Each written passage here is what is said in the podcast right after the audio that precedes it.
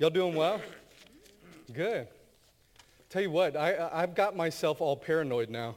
I have some deacons that didn't help me out on Wednesday night. You guys know who you are? All right, Wednesday night Bible study. If you haven't been showing up, you're missing out. You never know what I'll do. This past Wednesday night, I left my fly open the whole time. Can you imagine that? And not one deacon, not one guy said, hey, Ryan, by the way, your fly's open. They were so worried about drawing attention to it, they didn't even, help me out. See, and then you tell me afterwards, and it's like, man, you guys, you waited too late. So you guys, you never know what'll happen. You get opportunities to make fun of me. That's a part of the deal. And not one smirk, not one person just hey, or point to it, do something. Something's better than nothing. I know. So now I'm paranoid. Everywhere I'm checking myself. So if you ever guys are wondering what's going on, that's what's happening. All right. And so anyway. This is just a matter of the deal. I'm just glad I didn't go into the bathroom with a microphone or, it could be worse. It could be worse. So anyway, things happen, and you want to be here for it. Nehemiah chapter 2. That has nothing to do with tonight. I just thought I'd throw that out there for you. Okay, so, I was reading a story this past week that I thought was really interesting. I thought it was very fitting for what we've been studying in the book of Nehemiah. For me, the book of Nehemiah has been so challenging because Nehemiah, the thing that stands out to me about him is that I've just read through it and I just keep reading through it trying to glean all the principles that I can get. But what stands out to me is this. Every step of the way at every turn, Nehemiah is praying. I don't know about you guys, but if I was to ask you, what's one of the weakest areas of your Christian life, what would you say? Man, I'm telling you, that's one of the quickest things that gets off the the priority list in the Christian life, isn't it? It's one of the first things to go. But the thing that's sad to me about that is that prayer is one of the priorities of Christian living. I mean, without it, we literally will not see God work and move around us. And that's the sad thing. I was reading an article this week. Around 1840, there was two slaves in Kentucky that slipped out of the shack where they were living and into the darkness. It was a husband and wife. They had left a plantation, and they were trying to make their escape in the middle of the night. They were able to make it to a safe house in the Underground Railroad. They went from house to house, and they were trying to make it into a free land where they could make a new lifestyle. And they did. They eventually made it to Canada, and they had a son in 1843, and they named him Elijah. They were able to send him to school, which in that times was very rare. He went there. His dad prospered in his business ventures. Eventually, were so successful in their business, they were able to send their son, Elijah, to Edinburgh, Scotland, where he began to study medical engineering. And so eventually, even after he finished that, he came back. He ended up settling in the Detroit area where he was looking for work, but he wasn't able to find work in the specific field that he studied. He ended up landing a job as a fireman on the Michigan Central Railroad.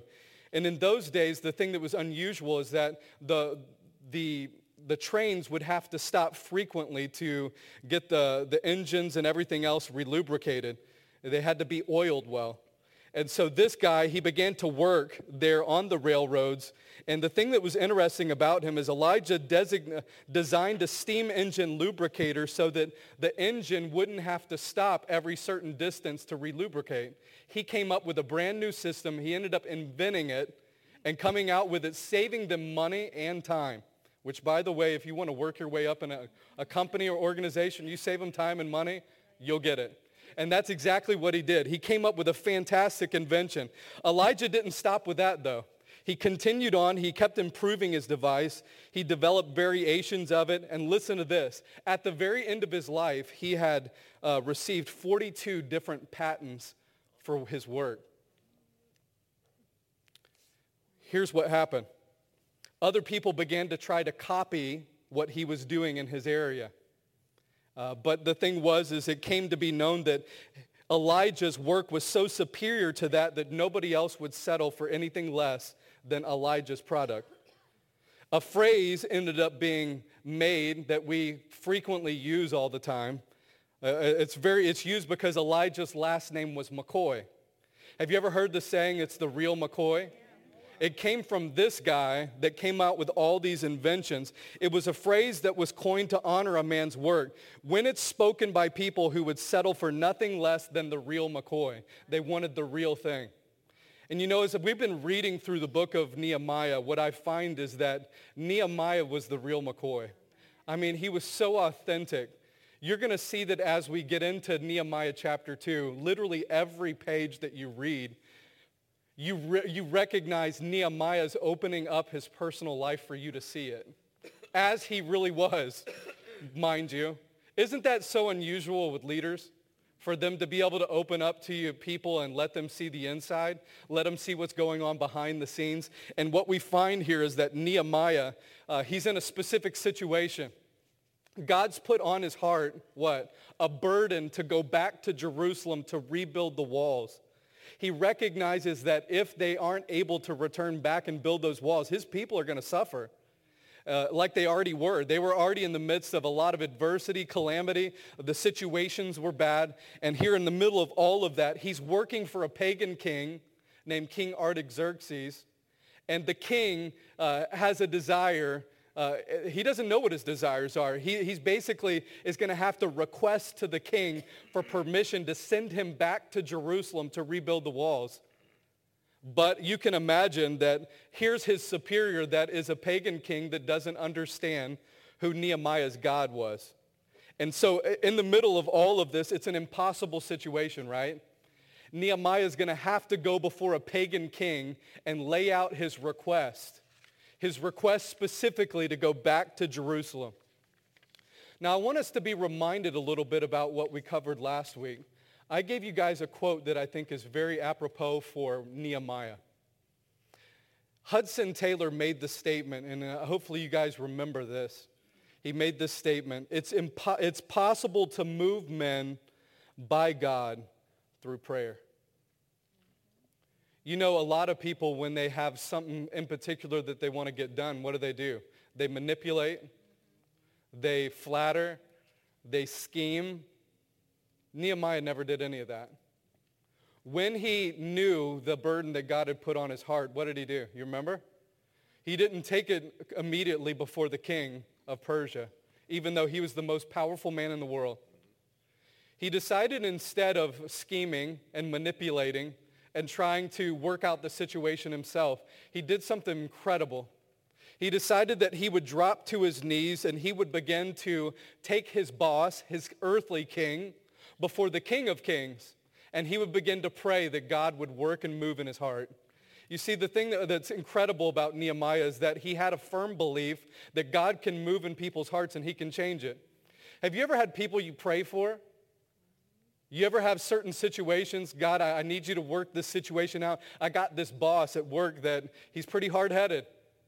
You ever had somebody you're like, man, I would really like to see him to come to faith in Christ. I really wish God would get a hold of this person's heart. And what Nehemiah teaches us is this: you can't change people. Have you ever recognized that? As much as you want it for other people, I tell you what, over the past couple years, if there's been one lesson I've really learned, as much as you want people to change, you can't change them, right? You can't. But there is something that you can do about it. Don't misunderstand what I'm saying. I'm not saying that, hey, you got this hard head that's at work, there's nothing that you can do. There is something you can do about it. It's just a lot of times it's the thing that we don't really want to do unless it's a last case situation, right? Unless you got nothing else. And so we find that Nehemiah drops to his knees and begins to pray that God would listen to his prayers. Now, here's the reason why it's important for us to start with Proverbs 21. I love Proverbs 21. You look at the very first verse in this chapter, and you'll notice that this proverb is a comparative proverb, meaning that he's going to do the comparison of two different things, and he's going to draw a principle from it. Now, follow along with me because this sets up Nehemiah absolutely perfectly, okay? So Nehemiah 21, look at verse 1. It says this: the king's heart is in the hand of the Lord, as what? the rivers of water. The Hebrew text is a little bit different. It doesn't start off with the king's heart. It actually starts off with the rivers of water. That idea of the rivers of water is the idea of a channel. It's the idea of a ditch that takes water that's from a reservoir and it runs it to a plain. Okay, you following me? It's the idea of a main body of water, and it's a ditch, a canal, that runs water from there to a plain where the waters need to be run to that area to irrigate it. So it's the idea of an irrigation canal, you might say. And so if you look at the verse like this, like irrigation canals carrying water, so the heart of the king is in Jehovah's hands. He's doing a comparison. He's saying that just like you have a body of water, the canals can run the water in a certain direction. That's like what the king's heart is in the hands of Jehovah. He's literally able to make it move in any direction that he wants it to because why? It's in Jehovah's hand. That is a fantastic thought. The writer is talking about the king's heart because why? You guys recognize where people make decisions, right? Decisions where people's intellect, where they reason, where they wrestle back and forth with decisions is made where? It's made where? In the heart. The heart is the place where decisions are made. And literally what he's saying is that the king's heart is where? It's in Jehovah's hand. God is literally able to work in the heart of a pagan king to get him to make any decision that God wants him to make. Now listen, there's no qualifiers on this. When this proverb was written, what I mean by that is this. It doesn't mean if you're talking about a king that knows who God is or a king that is pagan and doesn't even know who God is. Either way, the king's heart is where? It's in Jehovah's hand. That is fantastic. Now here's the other thing. Now notice the rest of it. He begins, after the comparison, he declares a principle. He says this. So God, he turneth it whithersoever he will. God can literally bend it. He can make it move in any direction that he wants to. Think about that. In the heart of a pagan king, God can make it move in a direction that he wants it to go. Listen, and you don't have to necessarily say that it's just for kings. That's not the principle. The reason why in Proverbs it's comparing it to a king is why? It's taking the most powerful person, position that he can think of, and he's saying, listen, if God can do that with a king that's in the highest position that a man could hold, listen, is there anybody else that he couldn't do the same thing with? So folks, here's the question. If that principle is true, and I believe it is, then why is it that we don't pray for people more often? I'm just saying. And I'll be honest with you, I'm just as guilty as anybody else, so I'm not throwing anything. Don't get upset with me. I'm not calling you out. I'm just saying, hey, it would probably be good if we prayed for people more often, wouldn't it?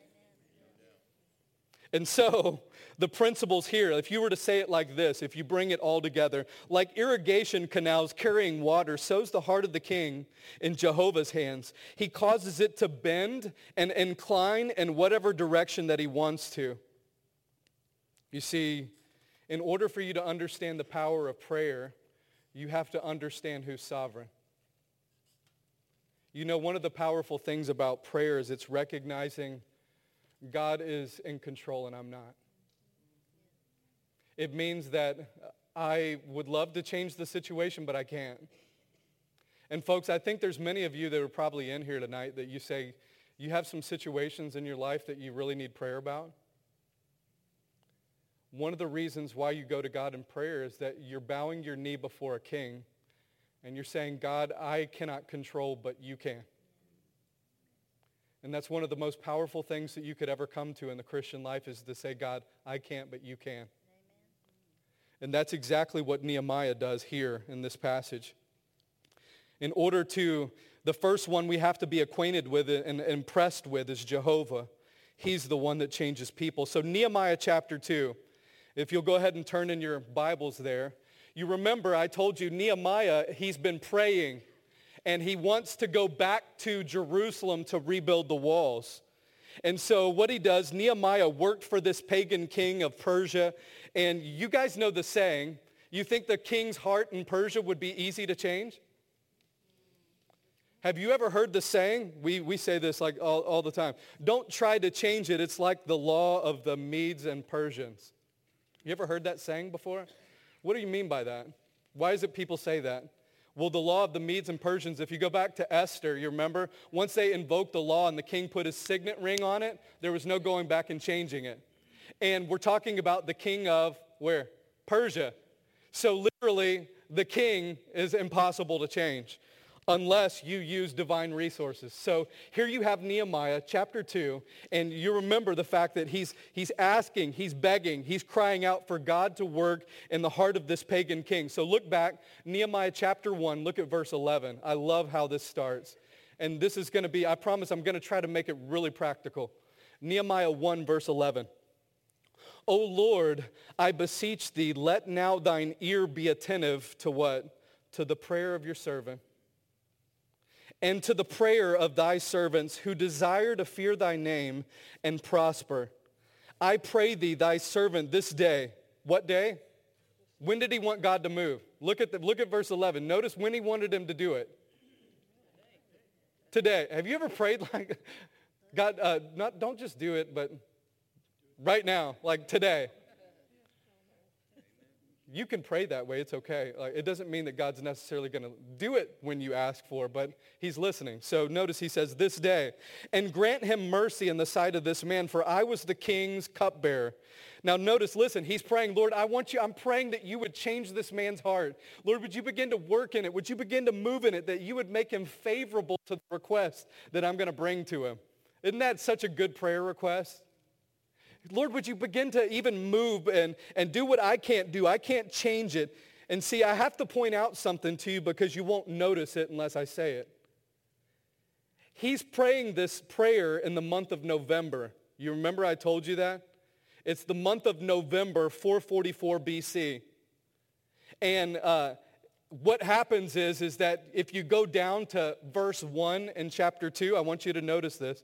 Look at it with me, Nehemiah chapter 2, verse 1.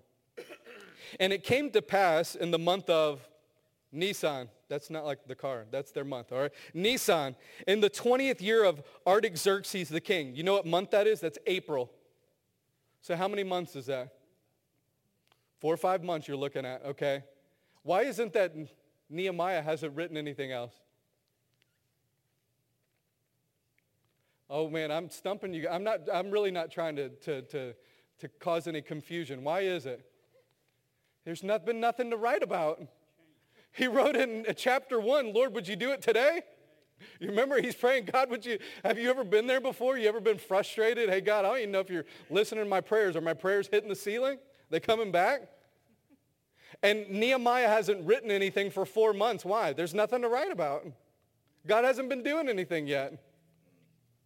You ever been frustrated like that before? And you imagine the feelings that he has. He's one of the more difficult things in the Christian life is waiting. Strength will rise. You remember the song, As We Wait Upon... That's so easy to sing, right? But it's so hard to live. Have you ever been in that waiting? You wait for a test result? Oh, that's the worst possible thing you could do.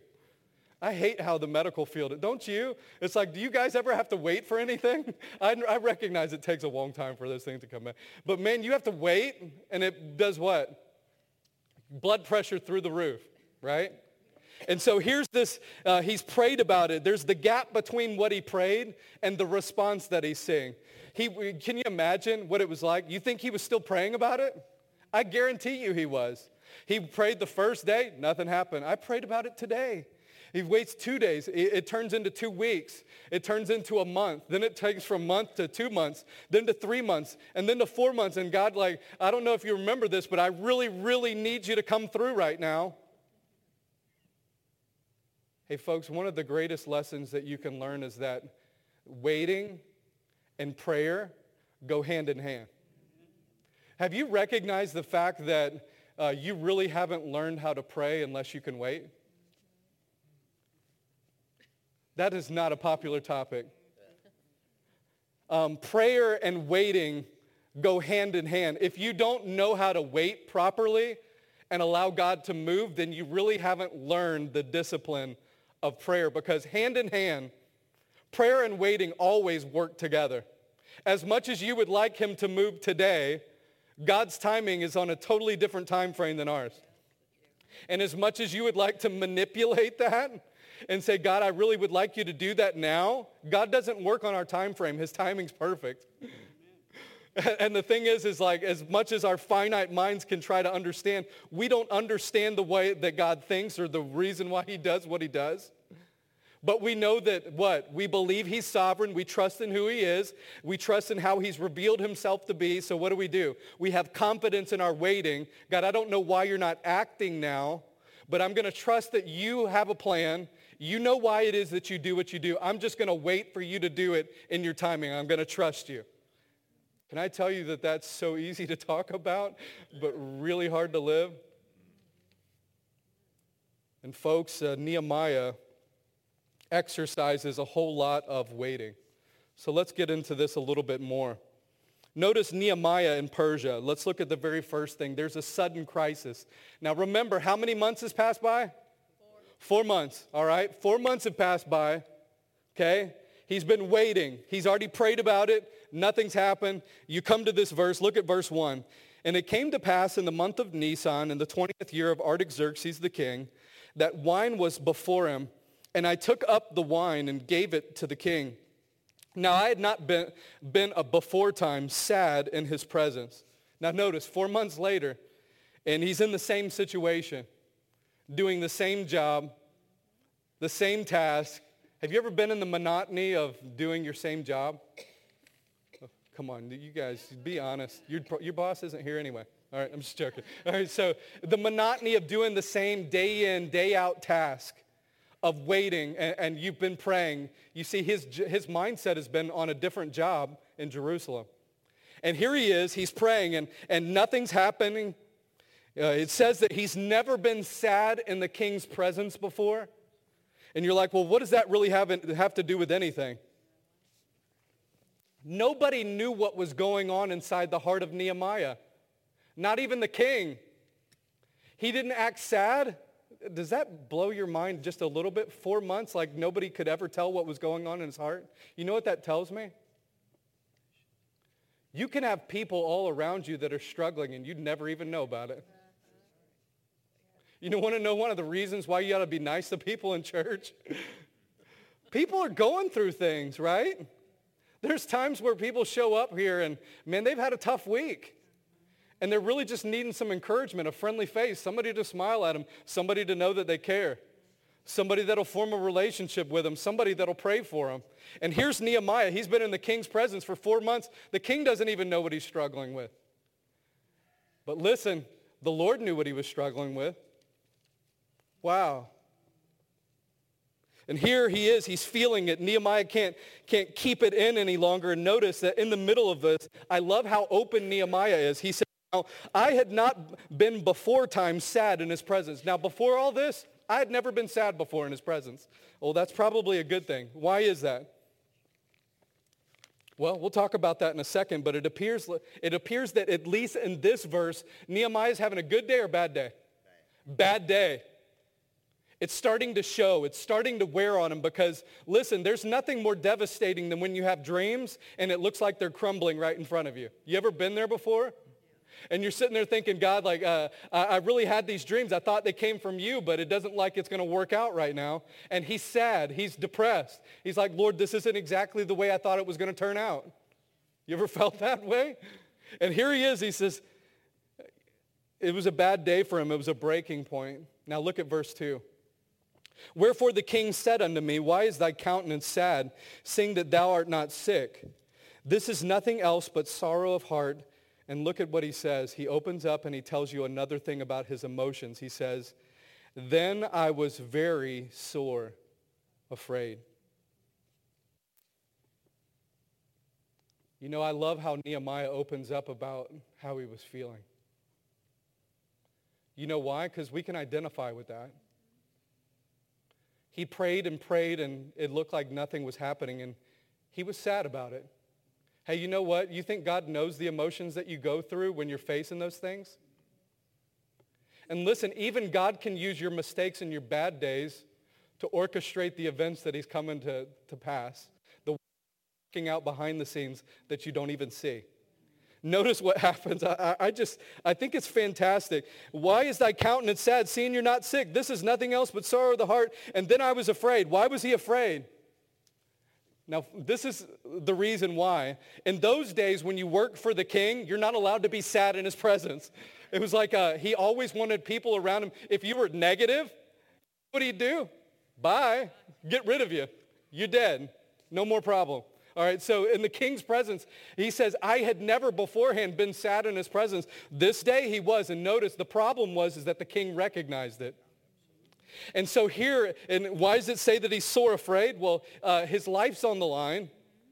He could easily be killed, and here's the reason why. In those days, if you had the job of the cupbearer and you were to bring the king his drink and his food, if he noticed that there was anything out of place about you, then he thinks something's going on. He thinks that a lot of times in those days, the way that the king would be assassinated was why? They would usually use like the cupbearer. They would poison his food. That's why they had the position to begin with. And so the whole point is this. The king notices that he's sad and something's off. And it could end up, he could lose his life. Then you throw on top of all of that, and listen, folks, the history behind this is that King Artaxerxes' dad had been killed by an assassination. And so here's this king, he notices what's going on, and he's like, why are you sad? Why are you sad? There's suspicion. The king's paranoid. He's beginning to think, hey, what is it you're trying to plan? You know, it's amazing. Benjamin Disraeli made this statement. Everything comes if one will only wait for it. In the middle of all of this, Nehemiah had probably begun to question if God was hearing him. And God could even use his mistakes in the presence of a king. Listen to that. God could even use his mistakes in the presence of a king to unroll his plans and unfold it right there in front of him. Now, I want you to notice what's happening here, okay? Because you won't, I try to bring out some things that you can see what's happening. Notice in your Bible, verse 2, the king said to me. Verse 3, I said to the king. Verse 4, the king said to me. Verse 5, I said to the king. Verse 6, the king said to me. Verse 7, I said to the king. What's going on? It's a drama. It's like a story. Now, the only thing that's going on here is this. The only thing that's behind the scenes that you know is going on is how Nehemiah feels. That's it. Nothing else. Nothing else. You know how Nehemiah feels. You don't know how the king feels. Now, follow along with me, and let's keep going on. Verse 3. And said unto the king, let the king live forever. Why is he saying that? He wants to live. Lord, long live the king. All right, so anyway, he goes on. Why should not my countenance be sad when the city, the place of my father's sepulchres, lies in waste, and the gates thereof are consumed with fires? What's he saying? There's nothing in your drink, I promise. There's no poison. You don't have to worry. I'm not doing anything. And he tells, long live the king. And for 4 months, Nehemiah has been asking God to grant him favor in the king's eyes. And for the very first time, the king notices what's going on with Nehemiah. Is that an accident? No. It's unexpected. You look at, if you know the history behind what goes on here, this is the same king that in Ezra chapter 4 had shut down the building projects for Jerusalem before. So this is a king that had known that there was building going on in Jerusalem beforehand, and what did he do? He stopped it. And you know that Nehemiah wants to bring up what? He wants a building project to happen. Imagine what he's feeling right now. It's impossible. Nehemiah shows his feelings just for a moment, and he shows that he's sad. And look at what he answers. He says, why shouldn't I be sad when the city, the place of my father's sepulchres, their graveyard, where my ancestors are buried, it lies in waste. It's totally destroyed. It's been burned down. Why would I not be sad? I wonder if I was Nehemiah, you might stop and pause and think, man, that's not exactly the way I wanted to say that. Have you ever said something and you're like, man, I probably didn't phrase that the best? I do that with my wife all the time. Love you, babe. All right, so, you know, you say something and you're just like, you know, I don't think I should have said it that way. That's exactly probably what he was thinking. Why shouldn't I be sad? My whole city's been burned down. Everything's destroyed. Why wouldn't I be? I probably would have softened that up a little bit. I probably wouldn't have said it that way. You ever been there? That's what he's saying. And I doubt that Nehemiah would have picked that day to talk about that subject. He's on the defensive. Now look what happens. He makes a surprising request. Look at verse 4. Then the king said unto me, for what dost thou make a request? So I prayed to the God of heaven. Don't you love that? The king finally asked the question, ding, ding, ding, ding, ding. This is the climax. This is what he was looking for the king to finally make a question. Listen, up to this point, Nehemiah had never made a request to the king before. Think about that. 4 months, he's in the king's presence. Never once asked him for anything. He had only asked who? Okay, everybody else. He had only asked who? God. He only asked God. Only ask God. Let me ask you a question, and this is a question everybody here can answer. What was moving inside the heart of this pagan king to make him think, ask him the question, what is it that you need? Hey, folks, that is not a typical question from a king of Persia that says, hey, by the way, what do you need? That doesn't happen. And folks, that's why you have to stop and take a pause and think about what's happening in the scriptures. Listen, folks, literally God is bending the heart of the king in the direction that he wants it to go. He's moving in the heart saying, hey, ask Nehemiah what it is that he wants, what he needs in order to fulfill his request. It's a breakthrough. It's a moment, an open door. He had never asked anything, but something was moving in the heart of this king, and it was Jehovah. His heart was in the hand of God. Listen, folks, if you don't believe that, you will never accurately pray for people around you. You believe that? If you don't believe that people's hearts are in the hand of Jehovah, you will never accurately pray for them with the right perspective of who God is. Right? And so what did Nehemiah pray? Maybe he prayed the Hebrew word, help. Maybe, what is it that he prayed? You think he was praying for wisdom? Hey, don't you love those little quick prayers that he makes? And he says, God, give me the words to say. Don't let me blow this. Don't let me say the wrong thing, because if I do, this isn't going to work out. He's praying that short little prayers. Hey, folks, don't underestimate a short little prayer, because it was with the heart behind it that God, I really don't know what to do right here. And if you can move in the heart of a pagan king, would you move in my heart so that I speak the right words? Wow. Now notice what happens. A submissive appeal. Look at verse 5. And I said unto the king, if it pleases the king, and if thy servant have found favor in thy sight, that thou wouldst send me unto Judah, unto the city of my father's sepulchres, that I may build it.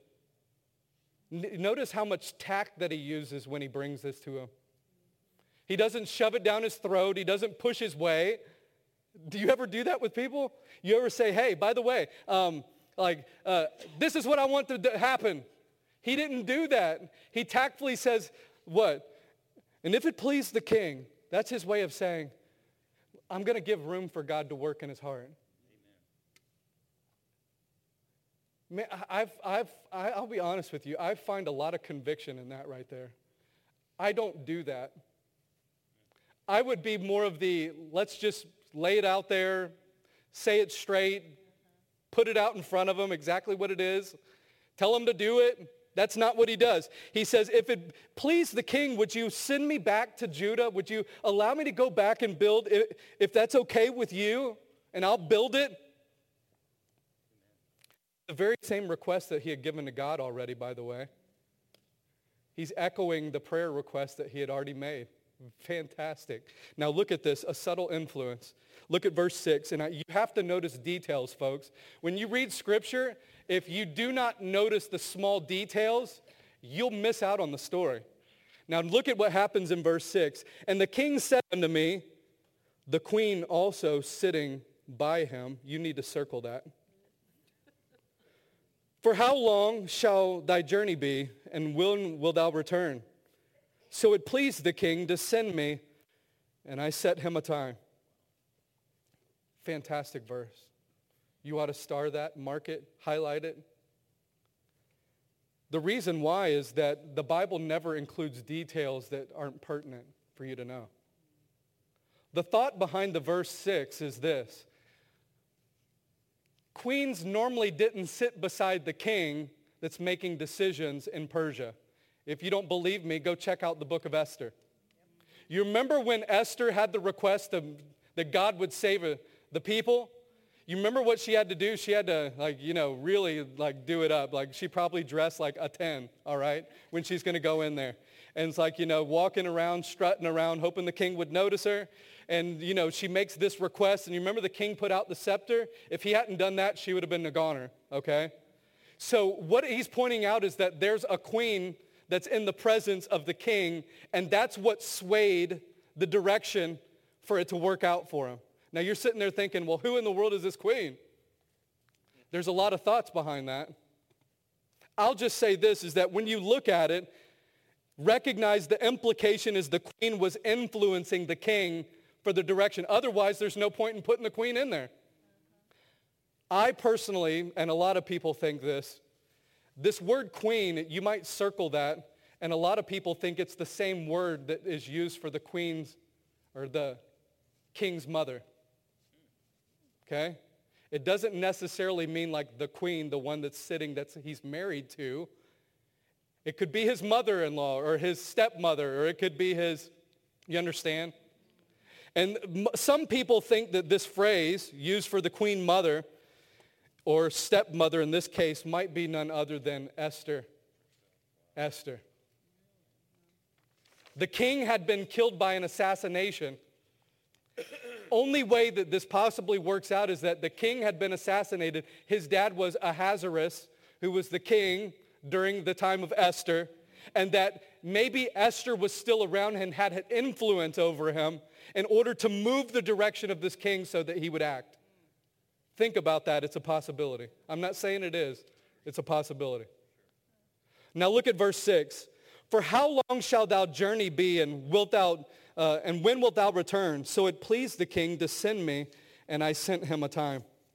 Now notice, he wanted to schedule a definite time. You know what I find interesting, and folks, you might mark it up next to that.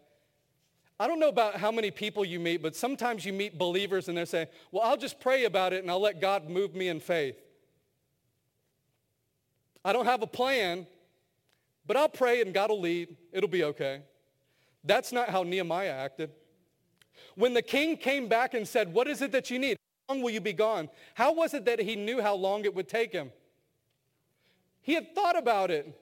He had planned. Listen, folks, this is why it's a big deal. You're like, Ryan, you're making a big deal out of nothing. Follow me. When he prayed about it, he began to do what? Plan for it. When you make a request, you don't just say, man, I hope it all works out. He didn't do that. He prayed for it, and he began to plan like it was going to happen. What's that called? Faith. Trust.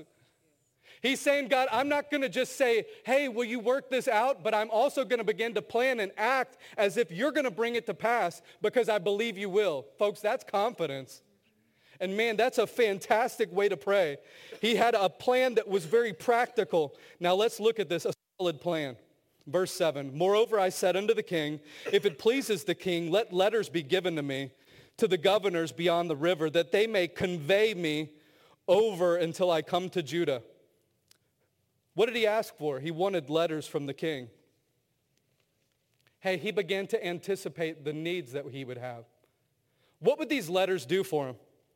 Well, they would get him out of the kingdom, and they would give him safety as he went into Judah. He was anticipating the needs. Hey, folks, when you begin to ask God to work and move, you need to anticipate obstacles that you'll run into. Hey, think about if he had only anticipated the obstacle of the king, and that was it. When he brought him the need and he set out on his way, he would come out of the kingdom, and they'd say, where's your letters from the king so you can go to Judah? If he hadn't thought about it, what would happen? He'd have to turn around, go all the way back to the king, ask for permission, and then go again. Listen, he began to work his way through it. Look at verse 8. And a letter unto Asaph, the keeper of the king's forest, that he may give me timber to make beams for the gates of the palace, which appertain to the house, and for the wall of the city, and for the house that I shall enter. And the king did what? He granted me according to the good hand of my God upon me. He asked for a letter, also for timber, so that when he got to that area, listen folks, if he showed up to Jerusalem ready to build the walls up, to build a house, but he didn't have any wood, what good is it? What's good is all these requests that he made. He's anticipating obstacles. And he says, give me a letter so I can get out of the kingdom and I can get there. Give me another letter so that I can get wood. Because Asaph, we know that he's really tight with the king's wood. He won't give it away. So he asked for a letter from him as well. Folks, that is fantastic. He did more than pray. He also planned for it. Okay, folks, can I get really close to home a little bit? When you pray, do you pray in confidence, believing that God is going to actually do it? Do you plan like it's going to happen? Can I be honest? Like for me, so many times I pray a prayer and it's like you throwing stuff at the wall and you hope something sticks. Have you ever done that before? Like let's just pray for a whole bunch of things and man, I hope one of these will work out. Nehemiah didn't do that. He prayed and planned. He believed that God would actually do it. And folks, part of the power of prayer is also the confidence you believe God will act. You actually believe that he'll do exactly what it is that you're praying according to his will. Plan for it that way. Now imagine what happens as he sets out and he comes to the first gate and the guy says, you got your letter? You can't leave the kingdom without your letter. He pulls out the letter. This is signed by the king, buddy. Lets him right through. He gets all the way over to Jerusalem and he sets up there and the guy says, he tells him, he said, I need some of the wood that you got here. It's the king's wood. You can't get wood from the king unless you got a letter. He pulls out that letter and says, look right here, I got a king right from the king himself. And begins to give him everything that he needed. Hey, folks, when Nehemiah prayed, he prayed specifically that God would move in the heart of the king so that he could get to Jerusalem. Hey, folks, did God do that and more? Hey, he not only gave him the permission to get there, he also gave him letters of protection. He also gave him soldiers. Look at what happens. Look at verse 9. And then I came to the governors beyond the river, and they gave the king's letters. Now the king had sent captains of the army and horsemen with me. Wow. Listen, folks, you want to talk about an answer to prayer? You know the verse that says God's able to do exceedingly abundantly above all that you ask or think? That's it right there. He only asked for him to move in the king's heart. And what else did God throw in on top of it? Protection, letters from the king, all the supplies you could possibly need in order to build a house, build the walls, rebuild everything that you want to in Jerusalem. Folks, God does more than you even ask or think. So the question is, why in the world would we not pray? Look at what he says in verse 8. And the king granted me according to the good hand of my God upon me.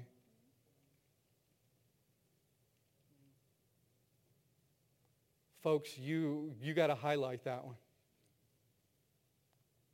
You're like, how in the world did he get that to happen? Listen, it happened because 4 months earlier, he had put himself down on his knees before the King of Kings, before the King of Heaven, and he began to cry out to God, and God heard his prayer and moved. That's where the win came from. Now look at what happens in verse 10. We're introduced to some enemies, and we're going to be done. When Sanballat the Hornite and Tobiah the servant and the Ammonite heard of it, it did what? It grieved them exceedingly that there was come a man seeking the welfare of the children of Israel. Here's the opposition. Hey, folks, when you do choose to do anything for the Lord, what will happen? Opposition. Go ahead and count on it.